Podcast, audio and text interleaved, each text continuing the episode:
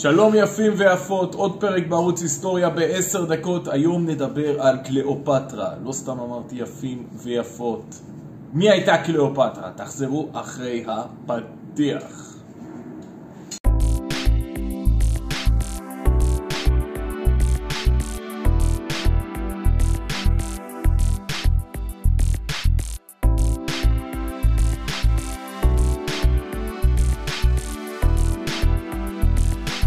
קליאופטרה המלכה האגדית של מצרים, מספרים שהייתה מאוד מאוד יפה וגם מאוד מאוד חכמה, אני ארחיב על זה. קליאופטרה נולדה בסביבות שנת 70 לפני הספירה, אבא שלה היה תלמי ה-12, שהוא בעצם המלך אה, האחרון, הלפני האחרון, כי קליאופטרה הייתה המלכה האחרונה בשושלת מלכות מצרים ששלטו בתקופה ההלניסטית, תחת כיבוש אלכסנדר מוקדון. אלה נקראים בעצם השושלת התלמית. אלכסנדר מוקדון והתרבות ההלניסטית הייתה להם השפעה מאוד מאוד גדולה גם על מצרים, מכך אנו למדים. מספרים אפילו שקליאופטרה הייתה ברובה אה, ממוצא הלניסטי ורק אה, רבע אה, מוצא מצרי. אז זה ככה אנקדוטה מעניינת. עד 51 לפני הספירה, אבא של קליאופטרה, תלמי ה-12 נפטר, קליאופטרה כשהיא בת 18 בלבד נאלצת להחליף אותו. היה לה עוד אח ולמה האח ולא היא? כי אז היה מקובל הרבה יותר שהגבר אה, מחליף את המלך, מה לעשות עידן אה, פטריארכלי? כי האח היה בן עשר, אז קליאופטרה אה, בהיותה בת 18, טיפה יותר בוגרת מאחיה בן העשר, היא זאת שבעצם מחליפה את אביה שנפטר. כדי להבטיח שכשאח יתבגר אה, בשנים הקרובות וגם עכשיו הוא לא אה, זומם מזימות להדיח אותה, אז קלופטרה לא בדיוק הייתה נחמדה לאחיה והתנכלה אליו, כך מספרים. קלופטרה הייתה שליטה מאוד מאוד רחבה בשפות ובכלל בידע אה, כללי, הייתה מלכה מאוד מאוד מאוד משכילה. אני כשאני אה, שמעתי על קליאופטרה וקצת קראתי עליה, הזכירה לי, אם ראיתם משחקי הכסת אה, דנריז, מישהי שהיא מאוד מאוד אה, חזקה, אתם תגלו בהמשך הפרק שהיא לא פחדה ולא בחלה בלהחליט על דעת עצמה דברים, מישהי שהיא גם מאוד יפה, מעבר לחוזק שלה, גם מאוד יפה וגם מאוד חכמה. קליאופטרה הייתה לה גם מטרה לחדש את המסורת הפרעונית לעומת התרבות ההלניסטית ששלטה במצרים. והזכרתי מקודם את זה שלמרות שקליאופטרה הייתה ברובה, לפי מה שאומרים, ממוצא הלניסטי, עדיין היה לה חשוב אה, להמשיך את המסורת המצרית העתיקה. ומעבר לכך, קליאופטרה הייתה ידועה כבעלת קשרים ענפים עם הרומאים, עם המשטר הרומי.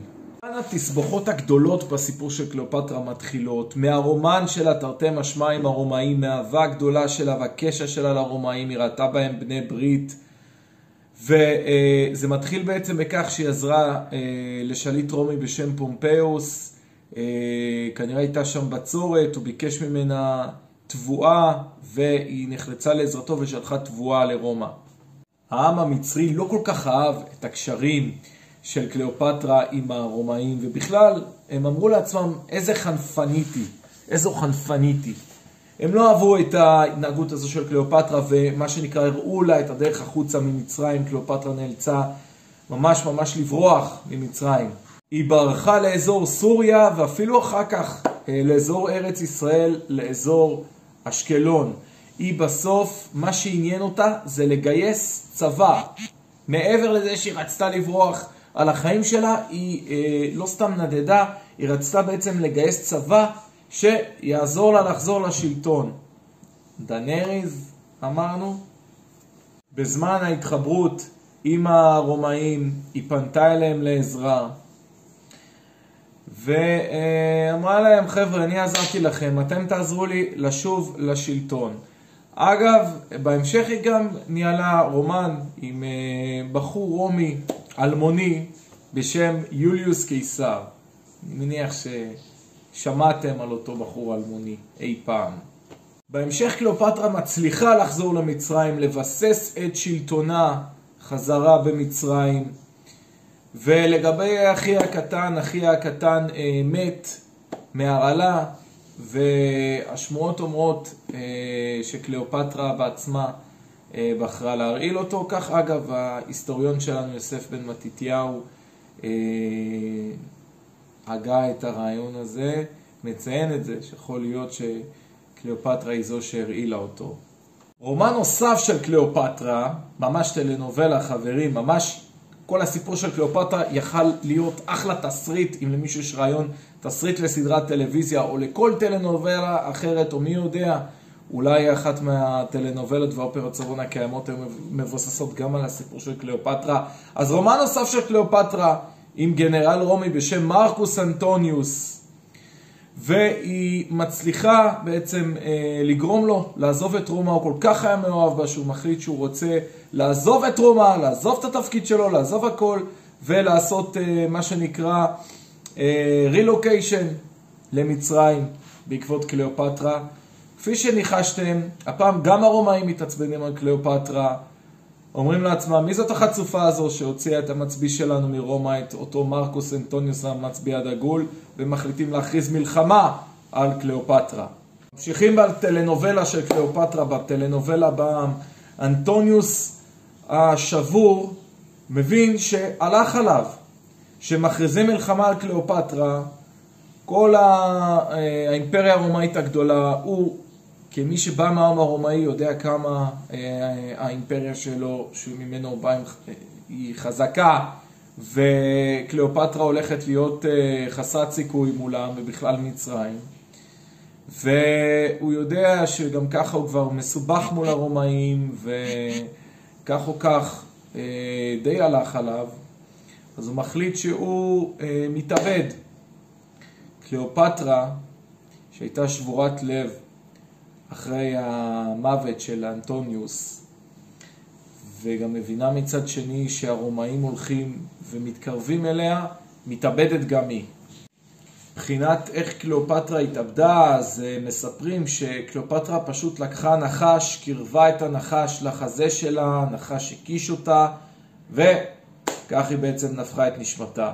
המוות שלה, קליאופטרה ביקשה אה, מהמצרים לקבור אותה בעצם אה, הרחק במקום רחוק, במקום רחוק, איזשהו מקדש רחוק שהרומאים אה, לא יוכלו למצוא והם אה, כנראה החביאו את הקבר שלה כל כך טוב, שעד היום אחת התעלומות הגדולות בהיסטוריה זה איפה קליאופטרה בעצם קבורה.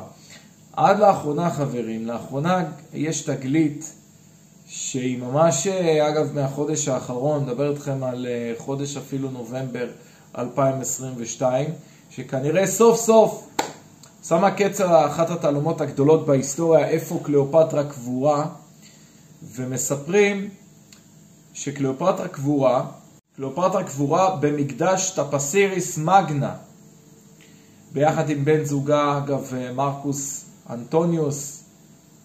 זה ככה באמת אחת התעלומות הארכיאולוגיות הגדולות.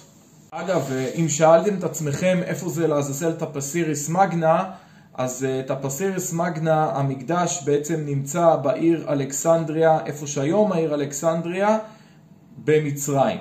חברים יקרים, תודה רבה שהקשבתם וראיתם. אם אהבתם, תנו לייק, הרשמו כמנוי.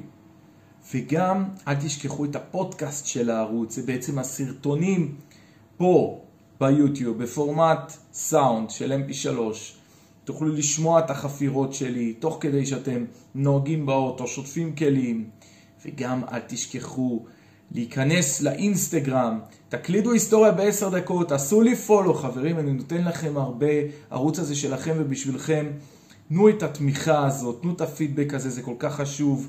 היכנסו לאינסטגרם, הקלידו היסטוריה בעשר דקות ועשו לי פולו. מה הולך להיות בערוץ אינסטגרם? אז בערוץ אינסטגרם של הערוץ יש באמת את ה... אה, פרקי פודקאסט של הערוץ, שזה בעצם הסאונדים של מה שאני עושה לכם פה בסרטוני יוטיוב, וגם עוד תכנים חדשים, חברים, עוד תכנים חדשים ומעניינים יחכו לכם גם באינסטגרם של הערוץ. תודה רבה חברים, נתראה בשבוע הבא.